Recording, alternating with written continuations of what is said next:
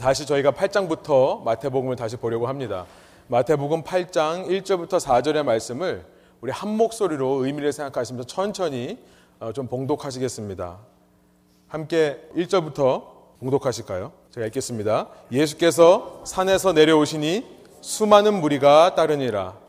한 나병 환자가 나와 절하여 이르되 주여 원하시면 저를 깨끗하게 하실 수 있나이다 하거늘 예수께서 손을 내밀어 그에게 대시며 이르시되 내가 원하노니 깨끗함을 받으라 하시니 즉시 그의 나병이 깨끗하여진지라. 예수께서 이르시되 삼과 아무에게도 이르지 말고 다만 가서 제사장에게 내 몸을 보이고 모세가 명한 예물을 드려 그들에게 입증하라 하시니라. 아멘. 함께 앉아서 기도하고 말씀 나누겠습니다. 하나님 오늘도 주님께서 저희에게 주님의 음성을 들려주시는 줄 믿습니다. 말씀이 전해질 때에 이것이 사람이 기록한 말로 사람이 전하는 말로 받지 아니하고 살아계셔서 우리의 모든 것을 받기 원하시는 예수님의 음성인 것으로 저희가 받을 수 있도록 인도하여 주십시오. 주님 저희는 이 자리에 나오며 수많은 보호막을 치고 가리고 숨기고 이 자리에 나왔지만 저희 영혼까지 꿰뚫어 보시는 예수님의 눈에 주님 저희의 겸손한 예배의 모습이 띌 수 있도록 인도하여 주시고 그런 예수님께 나아가 주님께 갈급함을 가지고 치료해달라 말할 때에 살아계신 주님의 터치를 받고 실제로 병이 치유되어 돌아가는 저희 한 사람 한 사람 될 수 있도록 성령님 이 시간 예배 가운데 임재하시고 좌정하시고 다스려 주십시오. 감사드리며 예수 그리스도의 이름으로 기도합니다. 아멘. 제가 마태복음 8장과 이제 9장을 나누려고 하는데 잠깐 그것에 대한 소개를 좀 하려고 합니다. 제자도라는 책을 쓴 데이빗 왓슨 아마 제자도 책을 읽어보신 분들이 꽤 있으실 거예요. 저희 1대1 양육자반에서 이제 필독서로 하는 책인데 이 책에 보면요. 데이빗 왓슨이 그 책에서 이렇게 쓰고 있는 것이 있어서 같이 나누려고 합니다. 슬라이드 보여주시면 최근까지 교회의 치유 사역은 대부분 무시되어 왔다. 그러나 성경적으로 제자들을 향한 나가서 복음을 전하라는 그리스도의 명령은 대부분 병든 자를 치료하라는 특별한 지시와 연결되어 있다라고 제아도에서 데이빗 왓슨이 이야기를 합니다. 교회에서 치유 사역이 너무 무시되어 있다는 얘기를 하는 거예요. 그는 영어의 구원이라는 salvation이라는 단어가요. 이 라틴어의 살루스 치료 도움이라는 뜻의 살루스라는 단어에서 온 것임을 지적하면서요. 치료하는 것이 하나님의 구원의 역사와 밀접한 관계가 있음을 이야기하고 있습니다. 치료하는 것이 예수님의 구원의 역사와 밀접한 관계가 있다는 거예요. 특별히 신약 성경 시대에는요, 우리 신약 시대, 예수님 십자가 이후의 시대에는요, 치유란, 치료란 단지 몸이 낫는 것이 아니라, 단지 내 육체의 병이 낫는 것이 아니라, 도덕적인, 영적인 회복을 의미하게 되었습니다. 왜냐하면 예수님의 십자가를 통해 우리 속에 뿌리 깊게 자리 잡고 있던 죄의 문제가 근본적으로 치유됐기 때문에 그렇다고 믿습니다. 아멘이세요? 예. 그래서 이제 신약 시대에는요, 치유라고 했을 때는 육체의 치유만이 아니라 도덕적인 우리 마음의 치유, 또 영혼의 치유를 얘기하는 것입니다. 계속해서 그러나 이 책에서 데이비 왓슨이 지적하는 것은요, 그러나 그리스도인들이 교제를 하여 함께 모이면 서로 피상적인, 슈퍼피셜한 그냥 속까지 나누지를 않고 그냥 겉만 이렇게 스쳐 지나가는 식의 교제를 나눈다고 지적을 해요. 그러면서 이렇게 말합니다. 우리는 교리나 직장 문제에 대해서는 서로 대화하고자 하지만 정작 자신에 관해서는 서로 알려 하지 않으며 알려지기를 원하지 않는다. 기독교인들의 모습이라는 거예요. 왜 그럴까요? 그 이유는 이 책에서 지적하는 것은 뭐냐면 우리가 죄성 때문에 우리가 가지고 있던 죄악된 본성 때문에 혹시나 나의 악함이 드러날까봐 혹시 내가 저 사람을 통해 상처를 더 받지 않을까 싶은 마음에 보호막을 쳤기 때문에 그렇다라고 얘기를 합니다. 그러면서 교회에 오면 항상 승리해야 되고 항상 기뻐해야 되고 항상 사랑한다라고 하니까 그것만을 강조하는 것처럼 보이니까 이렇게 써요. 결과적으로 보호 본능이 강한 사람들이 되어서 내면에 있는 상처에 대해서 깊이 성찰하기를 꺼려하게 된다는 거예요. 성경 공부 모임이나 기도 모임에 참여하고 다른 그리스도인들의 행사에 참여하기도 하지만 여전히 우리의 실제적인 모습에 대해서는 눈을 뜨려 하지 않는다. 내적 치유가 필요한 것이다. 라고 말하고 있습니다. 우리는 지난 시간까지 마태복음 산상수훈을 보면서요. 마태복음 4장에서 예수님께서 이 땅에 하나님 나라의 왕국을 이루시기 위해 했던 몇 가지 사역들에 대해서 봤습니다. 4장 23절에 나와 있는 거예요. 우리 한번 한 목소리로 상반절 한번 읽어볼까요? 예수께서 온 갈릴리에 두루 다니사 그들의 회당에서 가르치시며 천국 복음을 전파하시며 이렇게 되어 있었어요. 전파했다라고 되어 있는데 전파했다는 것은 설교했다라는 말입니다. 예수님의 이 땅에서의 사역, 하나님의 왕국을 이루시기 위한 사역의 두 가지가 뭐였냐면 가르치시는 것이고 설교였다는 거예요.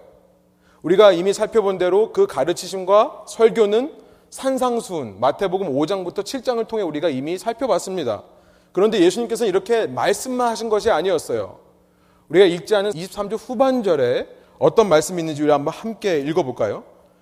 백성 중에 모든 병과 모든 약한 것을 고치시니 백성 중에 모든 약한 것과 모든 병들을 고치셨다라고 되어 있습니다. 예수님께서 이 땅에 하나님의 왕국을 이루시기 위해 했던 사역 중에 마지막 사역이 뭐였냐면 치유 사역이었던 거예요. 힐링 미니스트리였던 것입니다.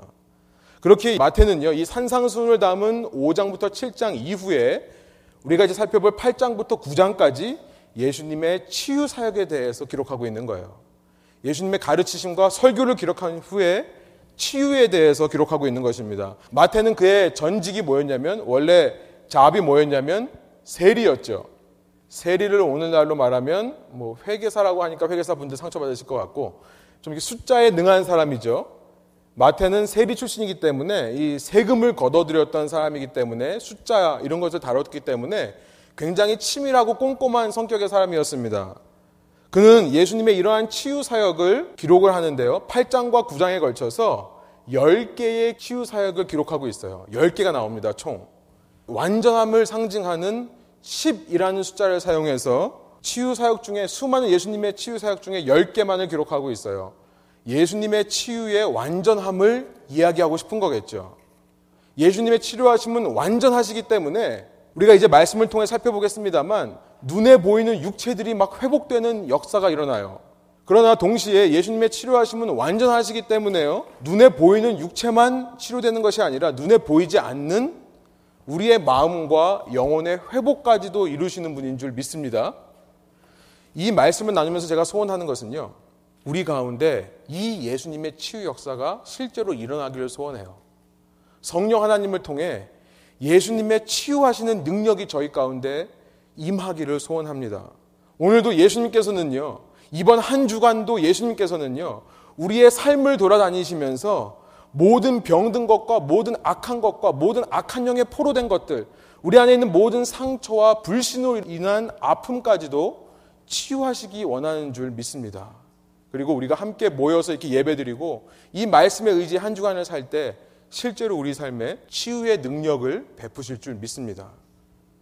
여러분, 우리가 오늘 읽은 본문은요, 이런 맥락 속에서 살펴보면 마태가 기록한 10번의 치료 사건 중에 가장 처음에 나오는 사건을 다루고 있어요. 가장 처음에 나온다는 것은 그만큼 중요한 의미가 있다는 것이겠죠. 예수님께서 한 나병 환자의 병을, 이 나병을 고쳐 주신 기록입니다.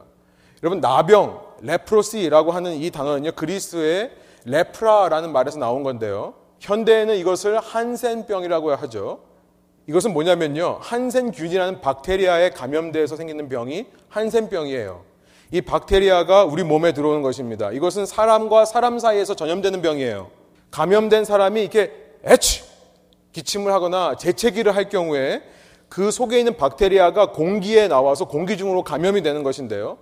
사실은 이제 밝혀진 것은 뭐냐면 인류의 대부분은 그 박테리아가 몸에 들어온다 하더라도 박테리아를 죽일 수 있는 면역력이 있다는 사실이 밝혀졌어요. 통계상으로 95%는 한센병 환자 근처에 있어도 한센병이 옮지를 않습니다. 그래서 나병 환자가 함께 있다고 해서 그를 만지거나 그와 함께 있다고 해서 100%다 전염되는 것이 아니에요. 이 균에 감염이 되면 어떤 일이 일어나냐면요. 이 균이 우리 몸 속으로 들어와서요. 우리의 피부뿐만 아니라 몸 각종 세포들을 파괴하고 변형하는 일들이 일어납니다. 대표적으로 얼굴의 피부가 변해요. 한번 슬라이드 보여주시겠어요? 혹시 주무시려고 하시는 분들이 있을까봐 잠 확 깨시라고 충격적인 사진을 예 위키피디아에 있는 사진이더라고요. 근데 이 이분이 24살이래요. 근데 얼굴이 저렇게 어, 변화가 됩니다. 또 이 한생균이 몸의 속에 들어와서 뇌에서 눈에 가면 눈의 세포를 파괴시켜서 시각 장애인이 되고요. 특별히 이 균이 손과 발을 공격하기 시작하면요. 손과 발에 있는 관절들이 피해를 입어서 관절들이 떨어져 나가는 일들이 일어납니다. 이것은 단순히 관절을 공격해서 지체들을 떨어뜨리는 병이 아니라 사실은 신경계를 공격하는 병이에요. 신경계를 공격해서요, 감각이 마비되는 현상을 일으킵니다. 그래서 한센병에 걸린 사람은요, 상처가 나도 느끼지를 못해요. 느끼지 못하니까 더 상처가 나는 겁니다. 조심을 안 하게 되니까요. 그래서 뭐 못을 밟아도 모른대요. 한참을 살다 보니까 이게 이제 썩고 감염이 돼가지고 또 사지가 이렇게 떨어져 나가는 일들이 다반사로 일어난다고 합니다. 이러다가 이제 뇌를 공격하기 시작하면 뇌사 상태가 되어서 결국은 죽음에 이르게 되는 병이 한센병이에요. 근데 현대는 이 병이 많이 줄었습니다. 또 의학으로 이제는 쉽게 치료가 가능해요. 그래서 선진국에서는 이 한센병이 극소수가 되었습니다. 그러나 아무리 현대라 그래도 우리가 이번에 네팔에 지원금을 보냈잖아요. 네팔도 그 나라 중에 하나더라고요. 아직도 가난한 나라에서는 200만 명이라고 하는 사람들이 이 병에 감염되고 있어요. 현대에도요. 지금 미국에서는 이 한센병 걸린 사람이 거의 없습니다. 걸려도 병원에 가면 항생제 맞으면 그냥 나아요. 그런데 아직도 지구상에 못 사는 나라들에게서는 200만 명이나 이 병을 걸린 사람들이 있다고 그래요. 여러분 현대에도 이렇게 의학이 발달한 이 시대에도 이 한센병이 남아 있는데요. 그때 고대 당시에는 어땠을까요? 예수님이 이 말씀을 하셨을 그 당시에는 이 나병이라는 것이 어땠을까요? 아마 지금보다 훨씬 더 많은 병이었고 훨씬 더 두려운 병이었을 거예요. 하나님께서 율법을 주시면서 이 나병에 대해서 특별한 율법을 주신 것이 레위기 13장과 14장에 나와 있습니다. 그 내용을 제가 잠깐 정리해 드리면 만일 어떤 사람에게 나병처럼 보이는 증상이 발견되면 그 사람은 제사장을 찾아갑니다. 그래서 제사장에게 보여주고 제사장이 보기에 이것이 나병이 맞다 그러면 그는 그 순간부터 부정한 사람이 돼요. 언클린. 부정한 사람이 되어서 격리됩니다. 그런데 이것이 확실하지가 않다 그러면 제사장이 그 사람을 7일 동안 가두어 놔요. 아무도 못 만나게 가두어 놓습니다. 7일 후에 다시 꺼내서 그 사람을 봤을 때 이것이 더 퍼져 있으면 나병이 맞다라고 판단하고 부정하다라고 합니다. 제사장에 의해서 부정하다는 말을 들은 사람들이 어떻게 되는지 여러분 아십니까? 레위기 13장 45절과 46절에 있어요. 제가 한번 읽어드릴게요. 한번 보세요. 나병 환자가 되면요. 나병 환자라고 부정하다라는 말을 들으면요. 이 사람들은 옷을 찢습니다. 옷을 찢고 머리를 풀어요. 그리고 윗입술을 가리고 이렇게 감염되니까요. 튀지 않게 가리고 외치기를 부정하다, 부정하다라고 말하는 거예요. 여기서 더 나아가서 46절에 보니까 병 있는 날 동안은 늘 부정할 것이다. 병이 낫지를 않으면 늘 부정하다 그 사람은. 그가 부정하기 때문에 혼자 살되 진영 밖에서 살지니라. 지금 시내산에서 광야에 살아가야 될 이스라엘 백성에게 지금 하나님께서 이 사람을 진영 밖에서 혼자 살아야 된다고 말씀하시는 거예요. 여러분 이 레위 13장에서 말씀하시는 나병이 어떤 악성 피부병일 수도 있어요. 어떤 학자들은 그렇게 생각을 하거든요. 그것이 단지 어떤 악성 피부병이라면 얼마 그냥 살다가 돌아오면 되겠죠. 그런데 이것이 현대에서 말하는 한센병이 맞다면요. 여러분, 당시 사회에서는 이 나병이라는 것은 치료가 불가능했습니다. 치료가 불가능해요. 성경에도 이것이 치료가 불가능하다고 나오고요. 몇몇 치료된 경우가 있는데 그것은 하나님께서 직접 낫게 해주신 경우가 아니면 치료가 불가능했어요. 여러분 주부에 있습니다만 모세에게 하나님께서 내가 살아있다, 내가 너와 함께 있다는 것을 보여주기 위해 이 나병을 생기게 했다가 낫게 해주시는 장면이 나오죠. 또 모세를 비방한 미리암에게도 이것을 보여주심으로 너가 하나님의 권위에 순종해라는 것을 보여주세요. 우리가 지난번에 큐티했던 생명의 삶 열왕기하 5장에 보니까 아람의 군대 장관 시리아입니다. 시리아 나라의 군대 장관 나아만이 있죠. 이 나아만이 어, 예루살렘으로 보내져서 예루살렘 왕에게 와서 날 낫게 해주십시오 하니까 그 왕이 뭐라고 했냐면 5장 7절에 내가 하나님이냐? 내가 너를 어떻게 낫게 하겠느냐? 막 화를 내는 장면이 어, 있었습니다. 나중에 누가복음 4장에 와보면요. 예수님께서 그 이야기를 말씀하시는 것이 나와요. 선지자 엘리사 때에 수많은 나병 환자들이 있었는데 그 중에 오직 엘리사의 말씀에 순종한 하나님의 말씀에 순종한 나만만이 고침을 받았다는 말씀을 누가복음 4장 27절에서 말씀하세요. 여러분 이처럼 당시 나병이라는 것은 한 번 걸리면 나을 수 없는 겁니다. 그러면 한 번 걸리면 평생 동안 부정하고요. 한 번 걸리면 평생 동안 혼자 살아야 되는 병이었던 거예요. 그래서 당시 사회에서 나병에 걸리면 그 사람은 사망 선고를 받은 거라고 생각했습니다. 실제로 주후 1세기 역사학자였던 요세푸스에 의하면 여러분 요즘 뭐 영화나 드라마에서 좀비 얘기를 하잖아요. walking dead라고 하잖아요. 그것처럼 당시에 나병 환자들을 가리켜서 walking dead라고 했대요. 걸어 다니는 죽은 사람, 걸어 다니는 송장, 뭐 이런 얘기를 한 거죠. 그들은 살아서 걸어 다니기는 하지만 실제로는 죽은 것과 동일한 사람이다.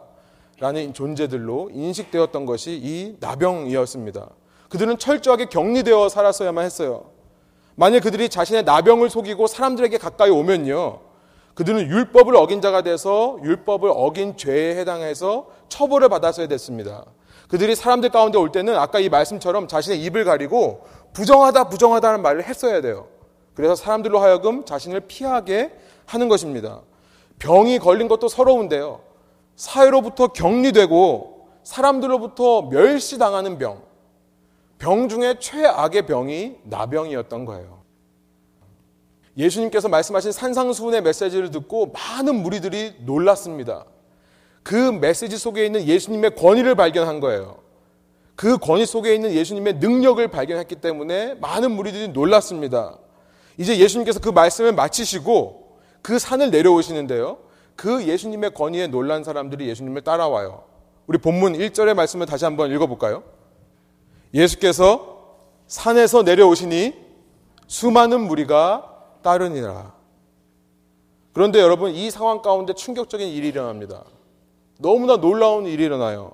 아마 당시 사람들에게는 너무나 두렵고 떨리는 무서운 일이었을 거예요. 우리 2절 상반절 한번 한 목소리 읽어볼까요?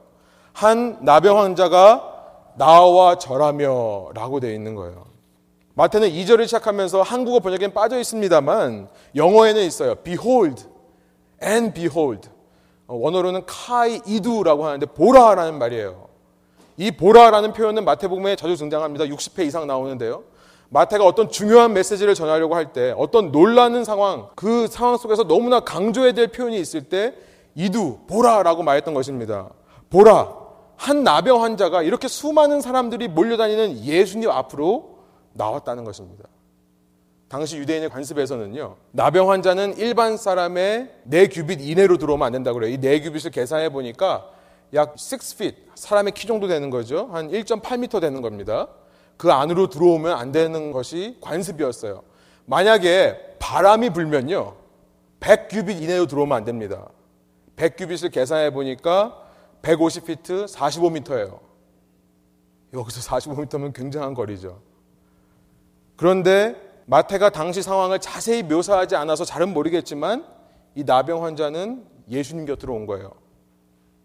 아마도 4절에 가보니까요. 예수님께서 이 나병 환자에게 삼가 아무에게도 이르지 마라 라고 말한 것이 나오죠. 그래서 봐서 지금 예수님께서 사람들이 많은 데서 지금 이 사람을 고쳐준 건 아닌 것처럼 보여요. 비공개적으로 이 사람과 단둘이 일어난 일일 수 있습니다. 혹은 모든 무리들이 함께 많은 무리들이 모여 있는데 이 사람이 자신을 감추고 그죠? 뭐 물로 가리고 아닌 것처럼 예수님을 찾아온 걸 수도 있어요.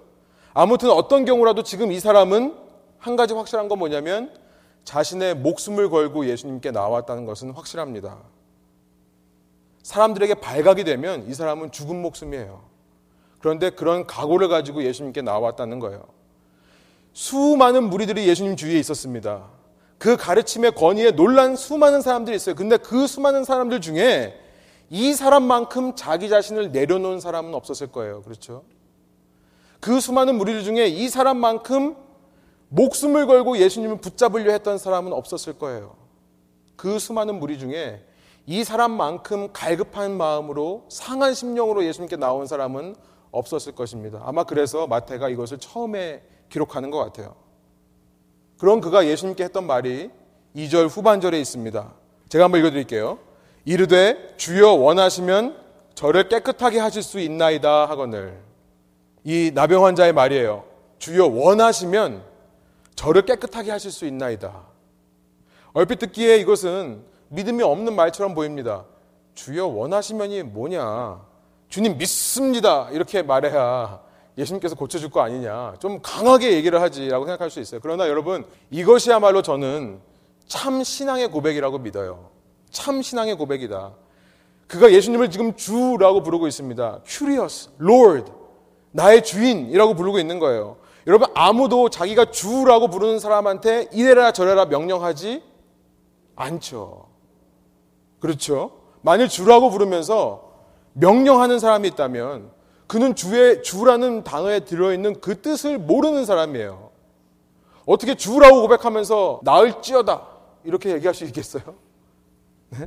깨끗하게 될지어다 뭐 이럴 수 어떻게 그럴 수 있겠어요, 그렇죠? 주유라는 고백에 담긴 의미를 모르는 것입니다. 이렇게 말할 수밖에 없는 거예요. 정말 예수님께 나아갈 때는요, 이렇게 고백할 수밖에 없는 것입니다. 다만 주께서 원하시면, if you will, if you are willing, 주님께서 원하시면 날 좀 낫게 해 주십시오. 이 고백이 진정한 신앙 고백이라고 믿습니다. 왜 이런 고백이 진정한 신앙 고백입니까? 그가 주권자인 것을 인정하기 때문에 그래요. 그에게 나를 낫게 하거나 낫게 하지 않을 주권이 있다는 것을 권위가 있다는 것을 인정하는 것이기 때문에 그렇습니다. 여러분 이 나병 환자는요 지금 예수님의 권위를 알아보는 거예요. 그러고 나서 뭐라고 얘기하냐면 2절 후반부에 저를 깨끗하게 하실 수 있나이다. 예수님께 그런 능력이 있다는 것도 인정하고 있습니다. 예수님의 권위를 알아보고 그 권위로부터 나오는 능력도 인정하는 자예요. 여러분 이 대목에서 저는 한 가지 추측을 해봐요. 어떤 추측이냐면 어떻게 이 나병 환자가 이런 놀라운 믿음을 가질 수 있었을까? 어떻게 이런 신앙 고백을 가지고 예수님께 나올 수 있었을까? 추측을 해보는 것.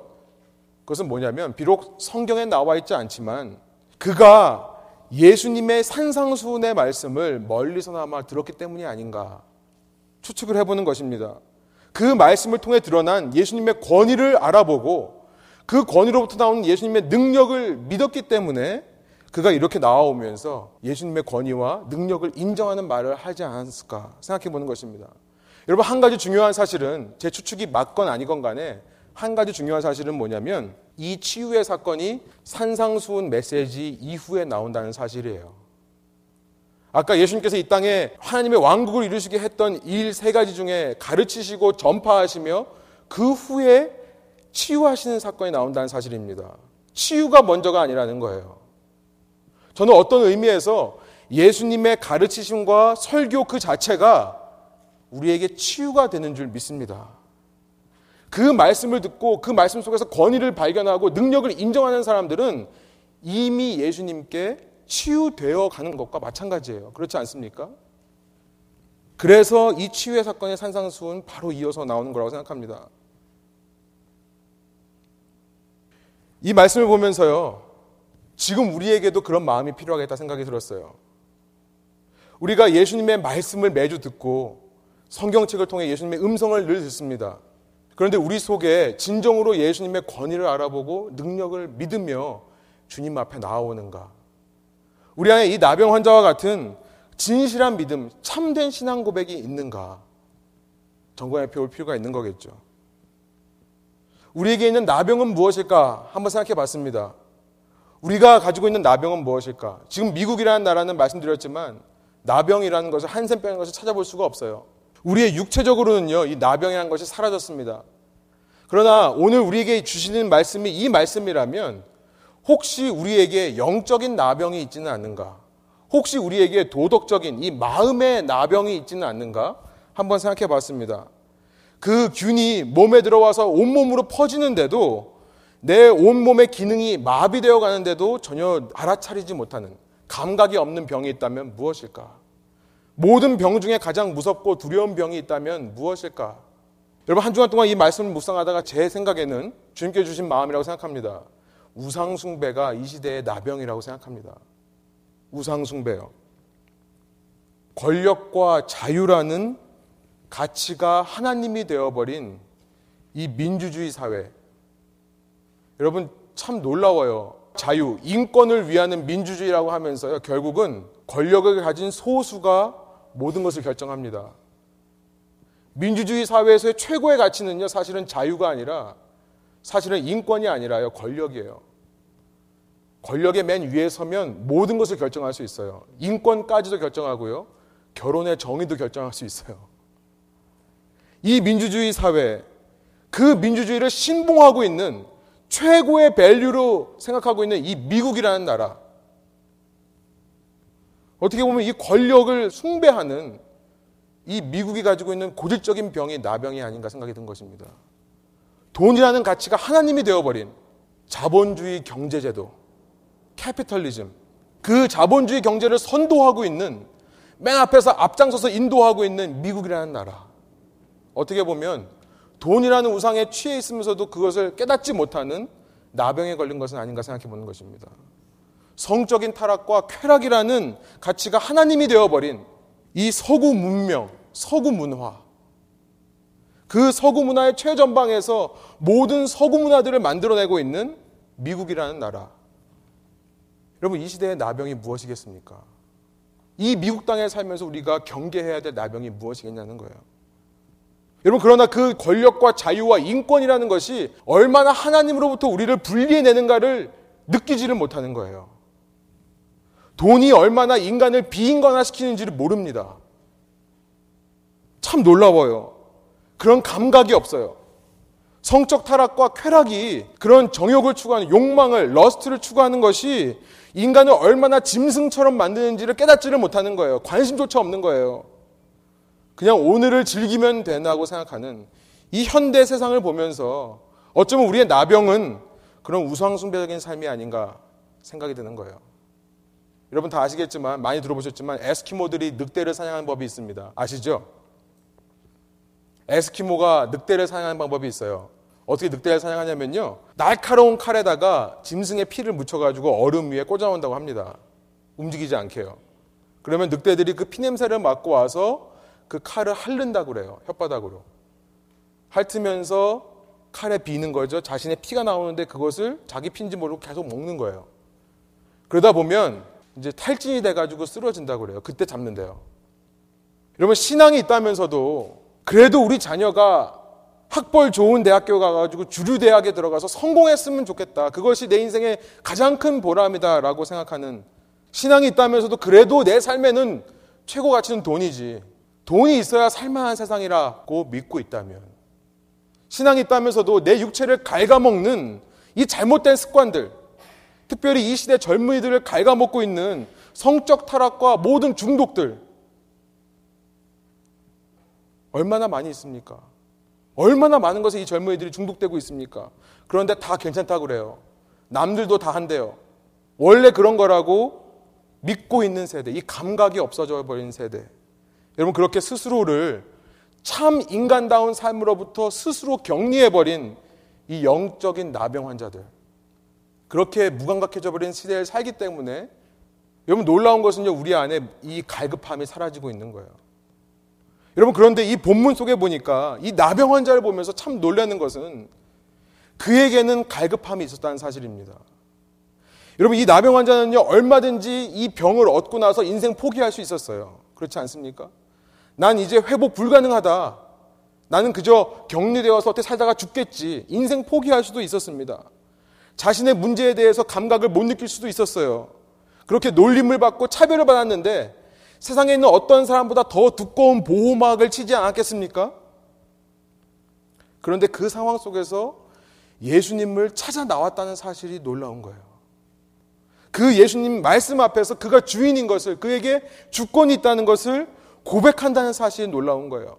내 병이 나의 주인이 아니라 예수님이 이 병을 낫게 할 수 있는 주인이라는 것을 고백한다는 사실이 놀라운 것입니다. 무릎을 꿇는 거예요. 여러분 여기서 무릎을 꿇는다는 단어는요. 그리스 동사로는 프로스퀴네오라고 하는데 사실은 이것은 신약에서 예배하다는 동사로 사용돼요. 무릎을 꿇고 손에다가 입을 맞추다. 예배하다는 뜻입니다. 그의 영적인 갈급함이요. 그의 육체의 무감각함을 눌러 이긴 거겠죠. 여러분 그때 예수님께서 더 놀라운 반응을 보여주세요. 우리 3절의 말씀 한번 한 목소리 읽어볼까요?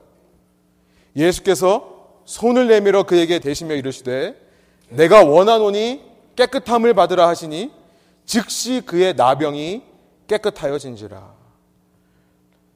나병 환자의 믿음보다 더 놀라운 것이 뭐냐면 예수님의 그를 향한 믿음이에요. 우리의 이 영적인 나병 상태에서 우리가 깨달아야 되는 것이 바로 그것입니다. 우리 예수님이 이런 분이시라는 거예요. 나병 환자를 만진다? 여러분 당시 사회에서는 생각할 수도 없는 일이고 있어서는 안 되는 일입니다. 왜냐하면 나병 환자를 만지는 순간 그 병이 나한테 없는 것이 문제가 아니라 그의 부정함, 그의 깨끗하지 못함이 나에게 옮겨지기 때문에 그래요. 그가 격리되어야 되는 것처럼 사람들로부터 멸시를 받고 천대를 받아야 되는 것처럼 나도 격리되어야 되기 때문에 그렇습니다. 여러분 예수님께서 이 사람을 지금 만지세요. 저는 예수님 손에 무슨 백큐이 있는 것 같아요. 예수님은 만지셔서 이 사람의 이 병을 끌어당기시는 것 같습니다. 흡수하시는 것 같아요. 예수님께서 그의 약함에, 그의 악함에 동참하시고 있는 것입니다. 그의 죄를 가져오시는 거예요. 마치 스펀지가 물을 흡수해내듯이요. 그 사람의 죄, 그 사람의 병을 빨아들이시는 거라고 저는 생각합니다. 여러분, 오늘 우리에게도 우리가 예수님께 그런 마음으로 나아갈 때 우리의 모든 악함과 더러움과 추악함을 예수님께서 가져가시는 줄 믿습니다. 우리의 약함을요, 그의 육체에 채우시는 거예요. 우리의 죄를 그의 육체에 채우시는 거예요. 그래서 그 육체를 가지고 십자가 위에서 다 해결해 주시는 거죠. 우리가 이 말씀을 통해 우리의 우상숭배적인 이 성향을 깨닫고요. 그의 권위, 그의 주대심을 인정하면서 그에게 나올 때 교만하게 주님께 명령하는 투로 나가는 것이 아니라 이거 안 해주면 나 삐질 거예요. 라는 마음으로 나가는 것이 아니라 오직 겸손한 마음으로 원하시면 이런 마음으로 주 앞에 나올 때요. 무엇보다 우리 안에 진정한 갈급함을 가지고 낳고자 하는 열망과 생명까지도 거는 열정을 가지고 주님 앞에 나아갈 때 그만을 붙들 때 그의 사랑이 우리를 터치하시는 줄 믿습니다. 그의 터치는요, 우리의 문제들을 해결해 주시는 거예요. 우리를 사랑으로 치료시켜 주시는 것입니다. 우리에게 들려주세요. 내가 원한다. 네가 낫기를 내가 원한다라고 음성을 들려주시는 것입니다. 여러분 그러면서 주님은요 4절에 보니까 계속해서 이 사람이 인간다운 삶을 살 수 있도록 인도해 주세요. 레위기 14장에 보면 나병 환자가 병이 나았을 경우에 혹시 그런 일은 없겠지만 만일 나았을 경우에 어떻게 해야 되는지를 기록하고 있어요. 다시 제사장에게 가서 자기 나은 모습을 보여줍니다. 그때 제사장이요. 이 사람은 완치되었다라는 선포를 합니다. 그러면 이제 이 사람은 다시 공동체 안으로 들어올 수 있는 거예요. 예수님께서 지금 그걸 하라고 말씀하시는 거죠. 가서 제사장에게 보여서 네 몸이 나은 것을 하고 제사를 드려서 네가 다시 너의 공동체 안으로 들어오게끔 도와주시는 것입니다. 예수님은 이 사람에게 말하지 말라 그래요. 왜냐하면 예수님의 때가 아직 이르지 않기 때문에 그렇습니다. 그러나 그럼에도 불구하고 자신의 일이 알려지면 안 됨에도 불구하고 이 사람에게 가서 세상에 보여줘서 공동체 안으로 들어오게끔 배려해 주시는 거예요. 여러분 예수님이 하신 일은요. 가만 생각해 보면 참 희한해요. 고통을 못 느끼는 나병 환자에게요. 고통을 느끼게 해준 거죠. 그 참 신기하죠.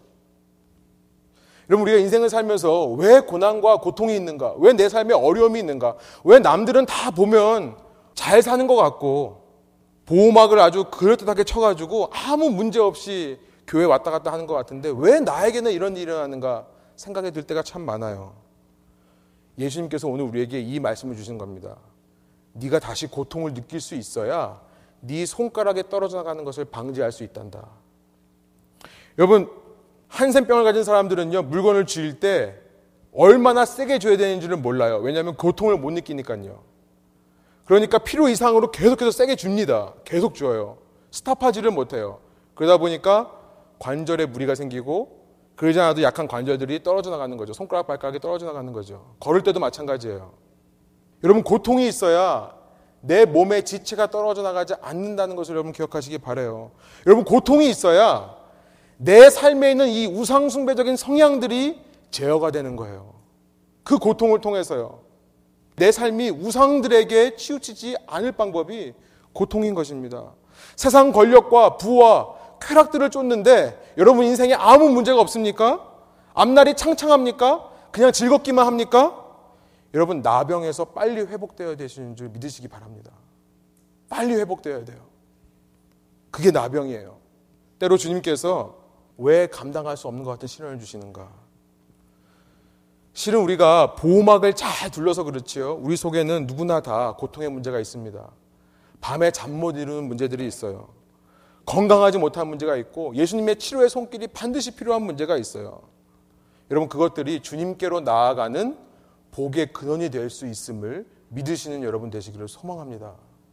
그것을 통해 우리가 예수님에 대한 갈급함이 생기고 주님께 나아갈 수 있는 거예요. 여러분 말씀에 귀를 기울이면서 말씀으로 여러분 문제를 발견하시고요. 그러나 그 말씀을 하신 분에게 최종적인 권위와 능력이 있음을 인정하셔서 예수님 앞에 서는 저와 여러분 되시기를 간절히 소원합니다. 내 안에 날마다 겸손함으로 그의 통치를 구하며 나아가는 순종의 겸손이 있었으면 좋겠습니다. 내 안에 그의 터치를 바라는 갈급함으로 그에게 나아갈 때 주님께서 우리를 만져주시고 치유시켜 주시는 역사를 베풀어 주실 줄 믿어요. 여러분, 우리가 그렇게 치유될 때요. 그럼 우리의 삶이 또 다른 누군가에게 치료제가 되는 줄 믿으시기 바랍니다. 여러분, 우리에게 산상수훈의 그 예수님의 말씀과 가르치심이 임한다면요. 실제로 이루어지면요. 생각해 보세요. 우리 주위에 수많은 사람들이 우리 때문에 치료함을 받을 거예요. 여러분, 때로 예수님께서 나를 치료하시는 방법은 내가 원하는 방법이 아닐 수도 있음을 기억하십시오. 의사가 수술을 하려면 갈라야 돼요. 때로 고통이 찾아와요. 그러나 그 고통으로 말미암아 내가 우상을 숭배하지 않고 예수님만 숭배하게 되는 것임을 믿고 오늘도 그리 아니하실지라도 감사하며 비록 환란 가운데 기뻐하는 저와 여러분 되시기를 간절히 소원합니다. 함께 기도하시겠습니다. 이 시간 우리가 말씀에 의지해서 한 가지 결단의 기도를 주님 앞에 올리기를 원합니다. 주님 그렇습니다.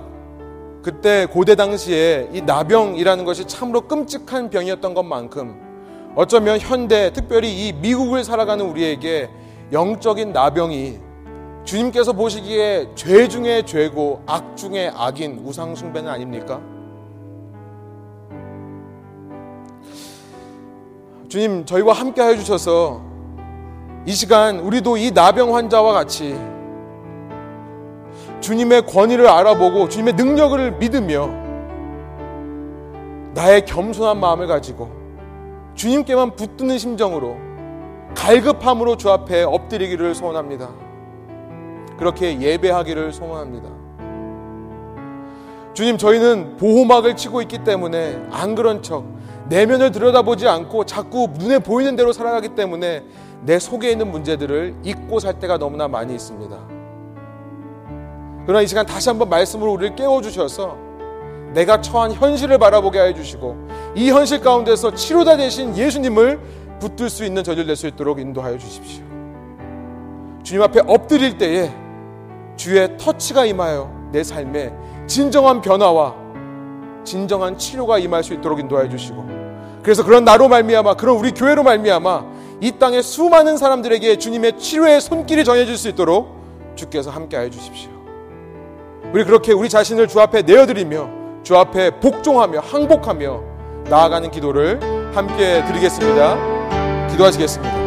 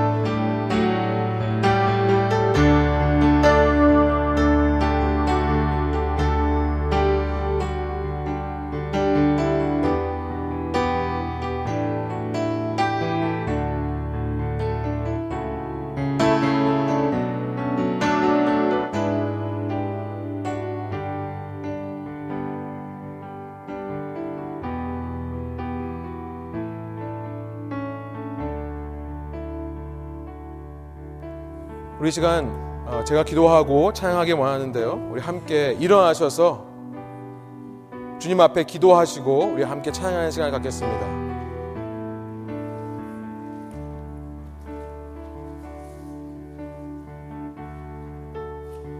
제가 기도하겠습니다. 하나님 그렇습니다. 이 시간 말씀을 통해 다시 한번 우리에게 영적인 각성을 허락해 주시니 감사합니다. 주님 우리의 영적인 신앙들이 썩어져 가는데도 우리의 영적인 호흡이 멈춰져 있는데도 우리가 영적으로 참 섬기고 사랑해야 될 사람들이 너무나 많은데도 그런 것들에 무감각해져서 어쩌면 이 땅에 우상숭배만을 따라가며 우상숭배를 하며 우상들을 따라가는 저의 모습이 있었다면 이 시간 주의 말씀으로 그것을 발견하게 하여 주시고 주의 말씀의 의지에 주님 발 앞에만 엎드릴 수 있도록 인도해 주시니 감사합니다. 주님 저희에게는 소망이 없습니다. 저에겐 능력이 없습니다. 주님께서 만져 주십시오. 우리의 영혼을 만져 주시고 우리의 마음을 만져 주시고 우리의 육체를 만져 주셔서 나의 모든 삶, 나의 모든 몸과 마음으로 주님을 찬양하는 예배자 될 수 있도록 인도하여 주시고 주님 제 안에 그런 예배가 회복될 때에 제 주위에 있는 사람들이 주님의 치료하시는 능력을 체험할 수 있도록 인도하여 주십시오. 주님 치유의 통로가 되지는 못할지언정 오히려 상처 주고 마음을 아프게 하는 말들을 쏟아냈습니다. 주님 저를 불쌍히 여겨 주시고 원하신다면 주님께서 하실 수 있사오니 원하신다면 저를 고쳐 주십시오. 깨끗하게 해 주십시오. 그런 저로 말미암아 우리 주위에 주님을 알지 못하는 사람 혹은 우리 주위에 주님을 알지만 나로 인해 상처받고 마음이 아팠던 사람들이 있다면 그들이 치료하시는 주님의 능력을 체험할 수 있도록 인도하여 주십시오. 이 세상이 결코 비인간적인 세상이 아님을 깨닫게 하여 주십시오. 이 땅에도 주님의 왕국이 있기에 소망이 있음을 발견하게 하여 주십시오. 감사와 찬양을 주께 올려드리며 예수 그리스도의 이름으로 기도합니다.